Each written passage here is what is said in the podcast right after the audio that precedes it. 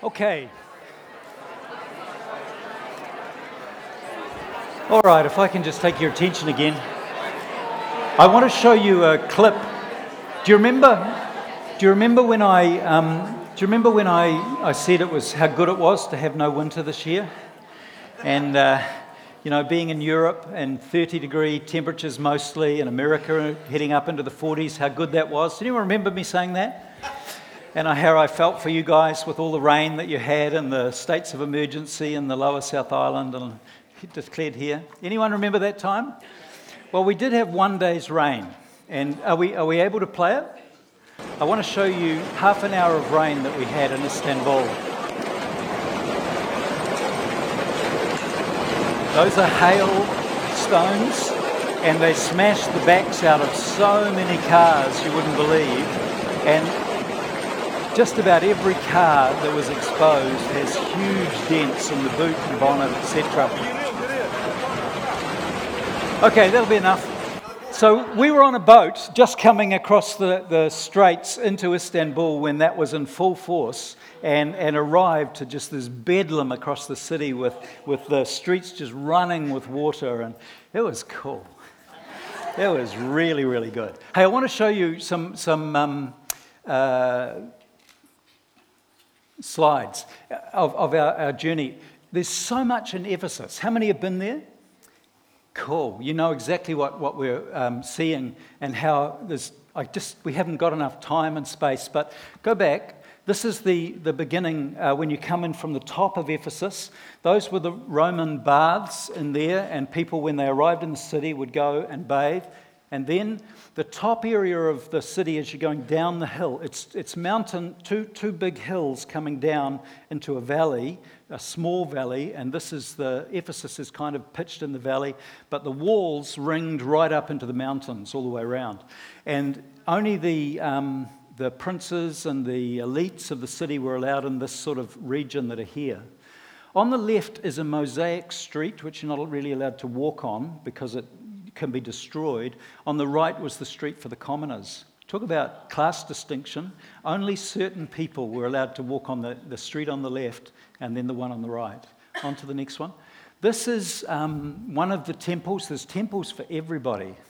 You know, the, who was the main god of Artemis, also called Diana? But this was the Roman temple. If you go on to the next slide, that's what it looked like and you're looking at the statue there of one of the Caesars, and if you go back, you can see his foot, and he's standing on the world, he's on the globe, standing like that, but that's all that's left. And then on another couple. Um, this was the mall, and, and this is, these are shops going back into the hill. And if we go to the next slide, that's what it was originally like. So the shops were in the bottom area there, and then up on the grass, up on the top, another temple as well. And right down here is, is the library, probably the most famous building that's there. And it's really grand. It's, it's just amazing. Go, go, just go back to the library. But what they've discovered is there is a secret passage from the library across to the brothel. and the men, some of the men would be saying, Dear, I'm going to study tonight. Human nature. Down the very bottom, walking down uh, towards, there's a little bit of the wall up the top that's being rebuilt as well. This is the, um, the theatre, the, what do they call it? The amphitheatre, thank you. Um, this is where for two hours they chanted, Great is Diana of the Ephesians, great is Diana of the Ephesians. And the hill out the back is, just go back, the hill out the back there is where the Roman fort was. And so you can see why it took two hours for the soldiers to get there, quell the riot while they're shouting this out, um, because it's so far away. And where all the green paddocks are, that was sea. But it's slowly been filled over the, over the couple of thousand years, and the sea is uh, 11 k's away, I think it is now. That road used to just go down to the, to the sea itself. The next one shows you how big it actually is. It can fit 25,000 people in it. It's massive. And so they estimate that um, there was somewhere around about a quarter of a million people living in Ephesus. So it's not a small city at, at all, it's massive. It then go, we then went on to um, the church. It's called Mary's Church, and this is one of the um, bowls in the large sort of entry area into the church, I think. And the next one shows you the kind of the auditorium size back to the pillars, and you can see a person way back there. Everything's, everything's huge. And then on to the baptistry pool. I wonder how many people got baptized there. John the Apostle pastored this church, and, uh, uh you know, how many people did he baptize there?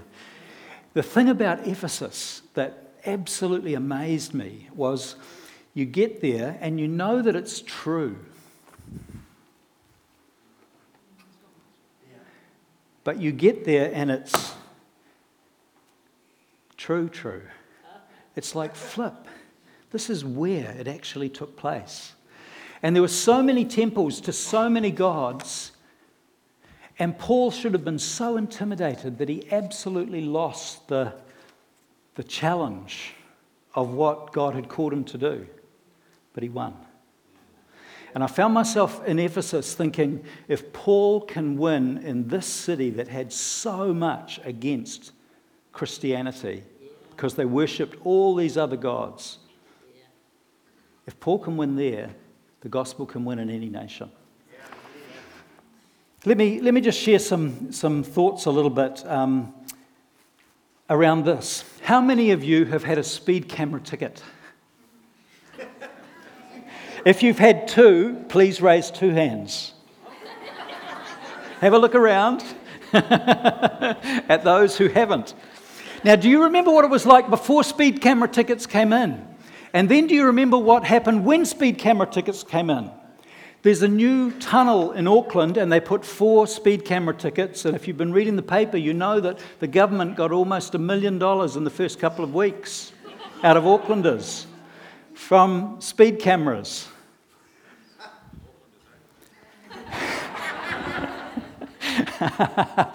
but what a difference from when there were no speed cameras to when there were speed cameras. The government hadn't changed, the people hadn't changed, but the agreement between the government or the police and the people had changed. And suddenly we all started shelling out for any, any um, speeding infringements caught on those cameras, right? Well, it's just like that with regards to covenants. God didn't change, the people didn't change, but the agreement that the God and the people had radically changed. You know, last time I was talking about Brian Houston and how he got uh, into a situation where he was being questioned by a lot of very bright atheists. And they said, How can, how can this be a true book? This is made of myths because the God in the Old Testament doesn't even resemble the God in the New Testament. How could it possibly be? He's killing people in the Old Testament and he's supposed to be a God of love in the New Testament. And Brian very wisely talked about different covenants that God has had, and He dealt with people in a certain way. But when a new covenant was made, He dealt with people in that way. And when another covenant was made, He dealt with people and related to people in that way. And, and it's all about covenants. And uh, just to recap, the Abraham's covenant was a grant covenant. Um, all the responsibility to keep the covenant was on God. There was grace. If people didn't behave properly, if they what we would call sinned, but the Bible says, where there is no law, there is no sin. But we know it as sin. They knew it as whether they were behaving properly or not. If they didn't behave properly, God still blessed them because the responsibility to keep the covenant was on God Himself. And it was based upon whether they were children of Abraham, because God had made a, a covenant with Abraham, and in that covenant, He'd set down various promises for Abraham and for His people.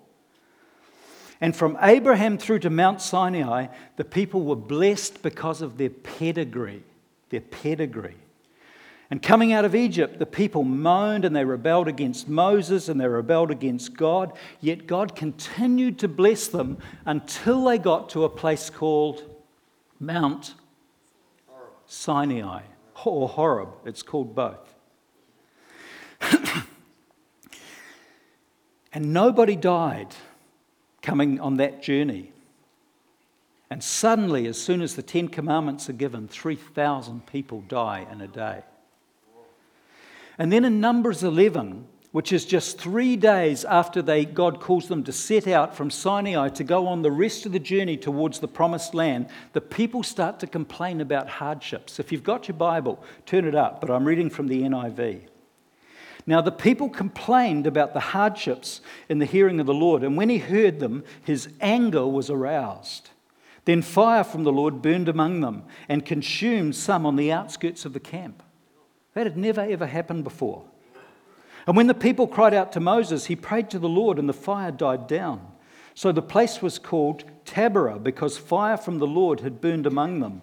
The rabble with them began to crave other food. And again the Israelites started wailing and said, If only we had meat to eat. Now, listen to this. This is getting yourself hungry, friends. This is exactly what we do when we're thinking about whether you'll go out to dinner that night. We remember the fish we ate in Egypt at no cost the cucumbers, the melons, the leeks, the onions, and the garlic. But now we've lost our appetite. We never see anything but this manna. The manna was like coriander seed and looked like resin. The people went around gathering it, gathering it and then ground it in a hand mill or crushed it in a mortar, and they cooked it in a pot and made it into loaves. And it tasted some, like something made with olive oil. And when the Jews settled in the camp, in the camp at night, the manna also came down. And Moses heard the people of every family wailing at the entrance to their tents. And the Lord became exceedingly angry, and Moses was troubled. Oh, I'll bet he was troubled. He's never seen God like this. And he asked the Lord, Lord, why have you put this trouble upon your servant? What have I done to displease you that you put the burden of all these people on me? Did I conceive all these people? Did I give them birth? Why do you tell them tell me to carry them in my arms as a nurse carries an infant to the land you promised on oath to their ancestors? Where can I get meat for all these people? They keep wailing to me, Give us meat to eat. I cannot carry all these people by myself. The burden's too heavy for me. If this is how you are going to treat me, please go ahead and kill me. He's having a real pity party day, isn't he? Got to admit, though, the pressure's pretty intense. It's got God angry on one side and a whole couple of million people asking him for food. It's particular food. If I've found favor in your eyes, do not let me face my own ruin. And the Lord said to Moses, Bring me 70 of Israel's elders who are, who are known to you as leaders and officials among the people, and have them come to the tent of meeting that they may stand there with you. And I will come down and speak with you there, and I will take some of the power of the Spirit that is on you and put it on them. And they will share the burden of the people so that you will not have to carry it all alone. Now, that's good news, right? Yeah. So tell the people this, God says consecrate yourself in preparation for tomorrow when you will eat meat. The Lord heard you when you wailed. wailed. If only we had meat to eat. You were better off in Egypt. We were better off in Egypt. Now the Lord will give you meat and you will eat it. And you will not just eat it for one day or two days or five days or 10 days or 20 days, but for a whole month until it comes out of your nostrils and you loathe the meat because you have rejected the Lord who is coming among you. And, and you've wailed before him, saying, Why did we ever leave Egypt? But Moses said, Isn't that true that we remember the best of, of the past and forget about all the trouble? Why did we ever leave Egypt? Hello. But Moses said, Here I am among 600,000 men on foot. That's not the women and the children. So you do the maths and it adds up to, to millions of people. And you say, I will give them meat to eat for a whole month. Would, that, would they have enough if flocks and herds were slaughtered for them? Would they have enough if all the fish in the sea were caught for them? And the Lord answered Moses, Is the arm of the Lord too short? Has anyone got an answer for that? This is a prophetic word for one or two people here today. Is the arm of the Lord too short to heal whatever's needed in your body and in your life? Is the arm of the Lord too short to, to accomplish what needs to take place in your life? And God said this to Moses Is the arm of the Lord too short? Now you will see whether or not I will, uh, what I say will come true for you. So Moses went out and he told the people what the Lord had said. And here's the answer. Now a wind went out from the Lord and drove quail in from the sea. It scattered them up to two cubits deep all around the camp as far as a day's walk in any direction. A cubit, they tell me, is 90 centimetres of height of birds. How far can you walk in a day? I can tell you that. But how far can you walk in a day? Someone call out something. 20, 30, I think most people could do 30. 30 Ks of birds this high deep. They couldn't go anywhere even if they wanted to. I just think this is so humorous of God. 30 Ks, uh, sorry, um, 30 Ks distance out. And all that day and all the next day, all that day and night and the next day, the people went out and gathered quail. No one gathered, gathered less than 10 homers. 10 homers is how much? one and three quarter tons of meat each. And they stacked it all up around themselves, as high as they could, just to get it there, wouldn't they? Two days and a whole night of collecting.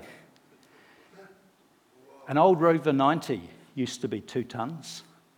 If you remember 1956 through to 60 Rover 90s, big tanks, two tons and they had that much in quail food.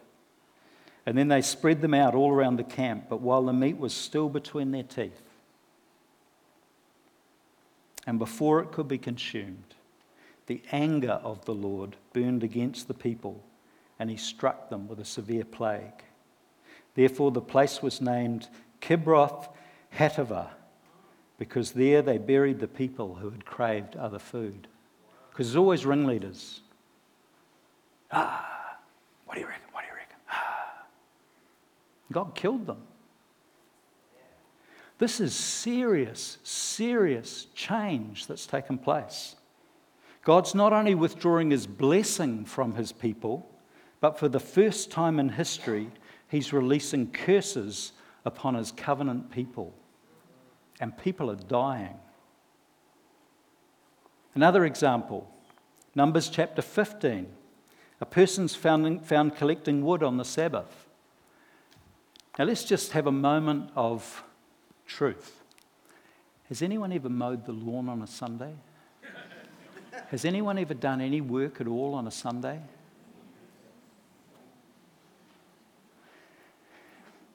People inquired of God, and God's answer was stone him to death.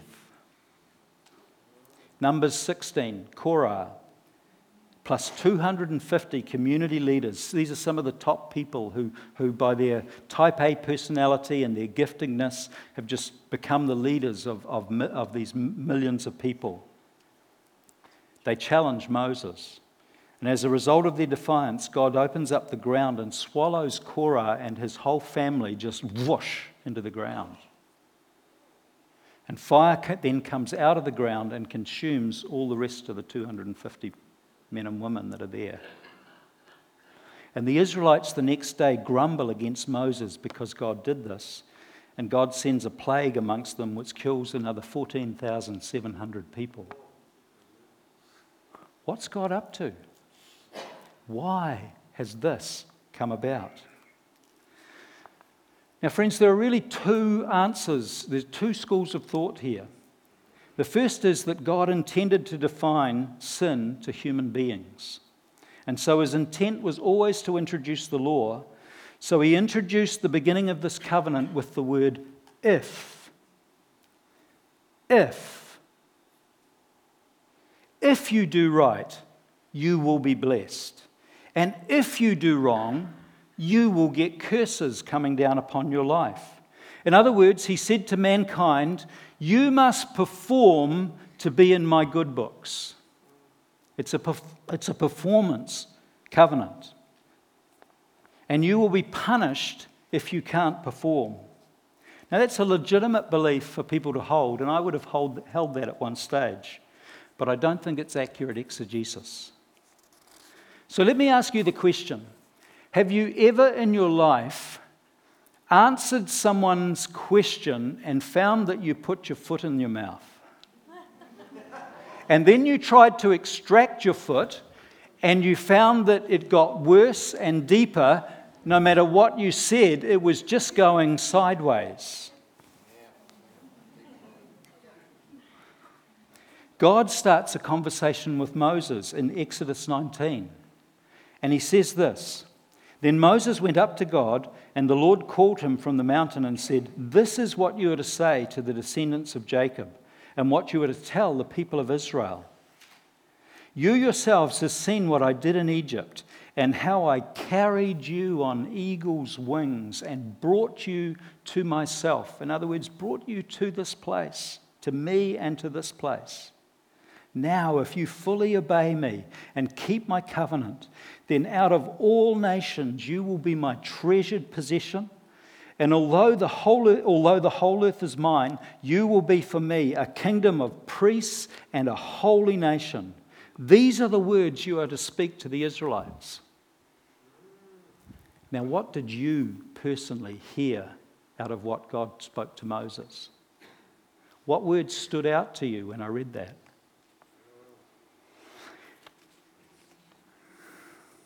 Because here we see a compassionate, loving God offering the whole nation the opportunity to know Him firsthand. With no intermediary. They don't have to go through Moses. They don't have to build boxes called confessionals.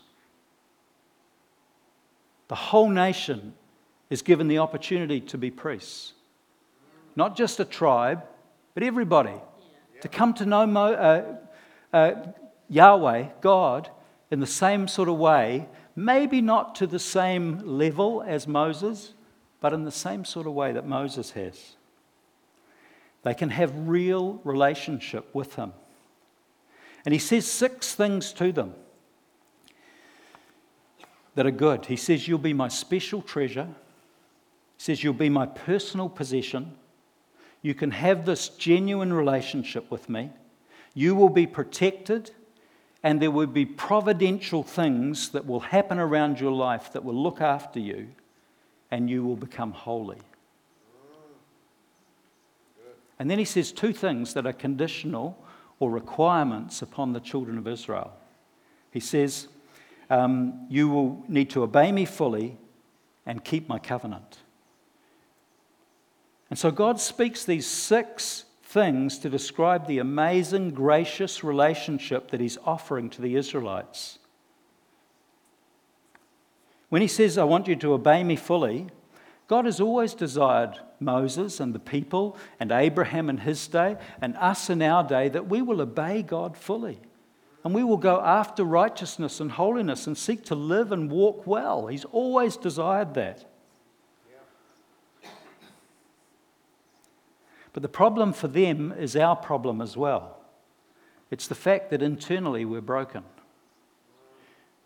And he's saying, Do you want to do what is right? Because I want you to do what is right. And then he says, Keep my covenant. And the covenant that they knew about was the covenant of circumcision, which was a sign that would cause them all to remember that the blessing around their lives was because of the goodness of God, not because of their own ability to make it happen. So God gives six promises to them, and they ignore the promises and only to, seem to hear one thing, and that is obedience. And for them, that means rules. What are the rules? And sadly, their response is full of arrogance. They say, Tell us God's rules and we'll do them. And there's absolutely no connection to reality. Have the children of Israel ever kept the rules? What were they thinking? How on earth are they going to do them if they couldn't do them in the past? There's absolutely no connection to what the whole of their life has been like. Yet arrogantly, they say to Moses, We can do whatever God asks of us. No problem. And actually, that's the belief of most non Christian people today. We have reasons why we excuse our behavior that isn't right, but we can see the bad behavior in other people, but we don't see it very well in ourselves. I can be good enough. And from God, that moment on, God changes tack with his, with his people. And he seems to hold the Israelite nation at arm's length. Now, think of what the people could have said. Wow, what a generous offer from God. A loving God is loving, He's gracious, He's so protective and so providential towards us, but we struggle to be good. God, we need your help to fully obey you. But we do actually, in the core of our being, want to fully obey you. Imagine if the people had come back saying that to God, what the covenant could have actually been drawn up like. But tragically, every time God talks to them about it, they don't take the foot out of the mouth and they dig a deeper hole. In Exodus chapter 20 and verses 18 to 21, this is a little while later after that first conversation. Says, When the people saw the thunder and lightning and heard the trumpet and saw the mountain and smoke, they trembled with fear. And they stayed at a distance and they said to Moses, Speak to us yourself, Moses, and we'll listen, but do not have God speak to us, or we will die. And Moses said to the people, Don't be afraid. God has come to test you so that the fear of God will be with you to stop you from sinning. See why God was revealing himself in, in, in, this vast fullness that, that the Creator God actually is. It's so that there would be a deposit of the fear of God in people's lives that would keep them on track, help to keep them on track to not doing the wrong thing. But the people remained at a distance while Moses approached the thick darkness where God was. So they reinforced to God and to Moses that they didn't want genuine relationship. They wanted one step back from God, they just wanted rules. And their thinking had become set. And they said arrogantly to God, By the way, we can easily keep any rules you give us. No problem. And so that became the terms of the covenant, the new covenant that God was uh, writing up between himself and the people. and then we go over to Exodus chapter 24 and verses 1 to 8. Then the Lord said to Moses, Come up to the Lord, you and Aaron and Nadab and Abihu and 70 of the elders of the Lord. You are to worship at a distance, but Moses alone is to approach the Lord.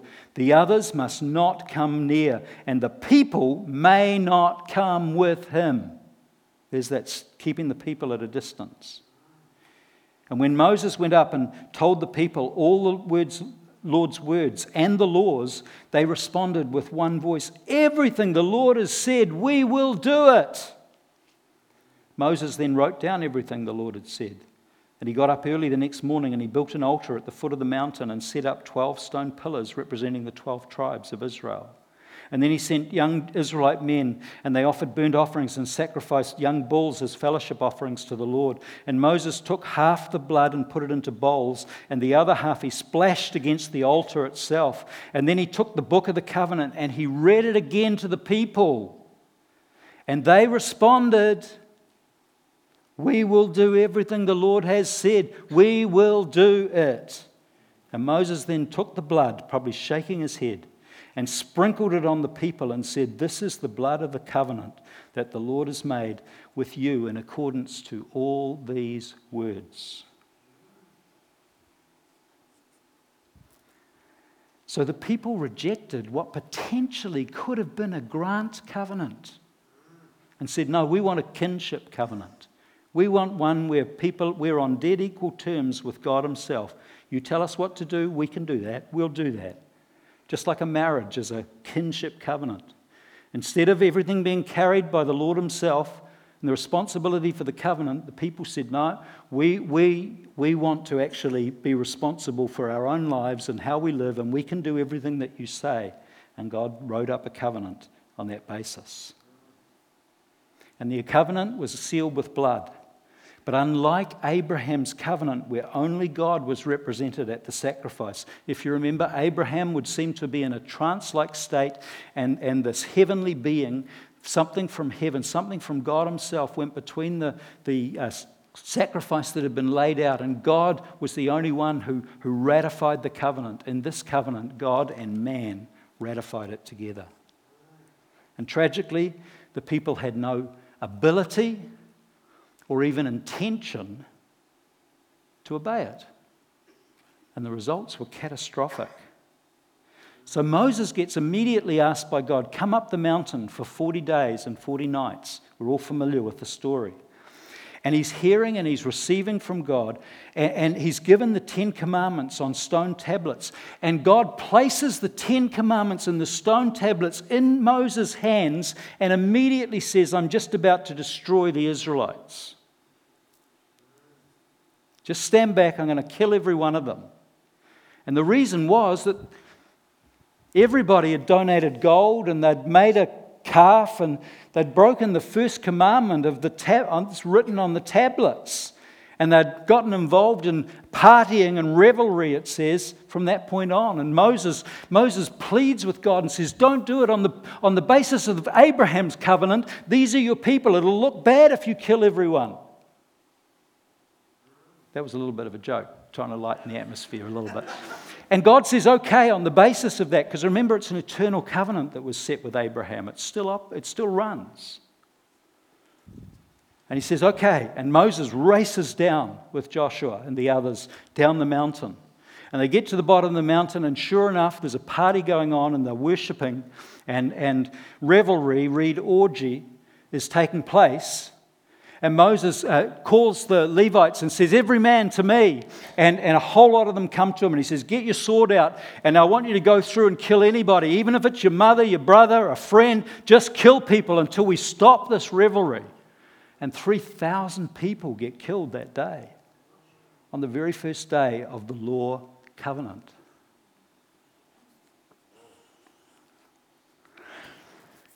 Can I show you the goodness of God in this? Would anyone like to see the goodness of God? In Exodus 19, we see the arrogance of human beings saying, We can do this, there's no problem. But in Exodus 20, we see God immediately instructing Moses to build an altar and to sacrifice animals to himself on it. You see, there's a saying that says Jesus is in the New Testament revealed and in the Old Testament concealed.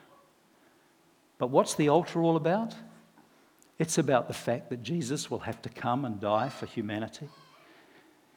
And God's given them a visa system called blood sacrifice of animals.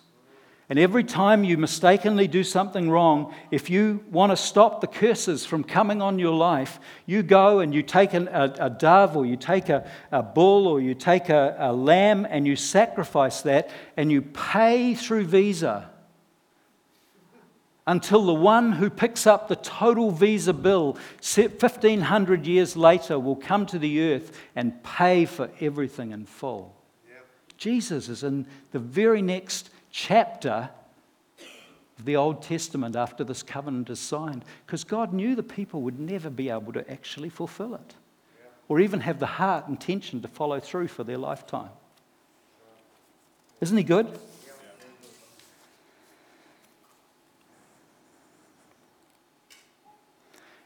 And that covenant operated for the next 1500 years, this behavior covenant, as a way that God related to his people. Would anyone like to go back into the old Mosaic covenant and live before God in that way? Hmm. So, why do we try to? A lot of it is because we haven't understood. There was a covenant with, Abraham, uh, with Adam, which we haven't talked about, but there was a covenant with Abraham, and there's a Mosaic covenant. But one day, the music team can come. Some angels turned up on a hillside where some shepherds were watching over sheep. And the very beginning of a brand new covenant that was much, much, much better, with much better terms than that old way of relating under law ever, ever could be. And in the providence of God, you and I have been born in the new covenant time. Please stand.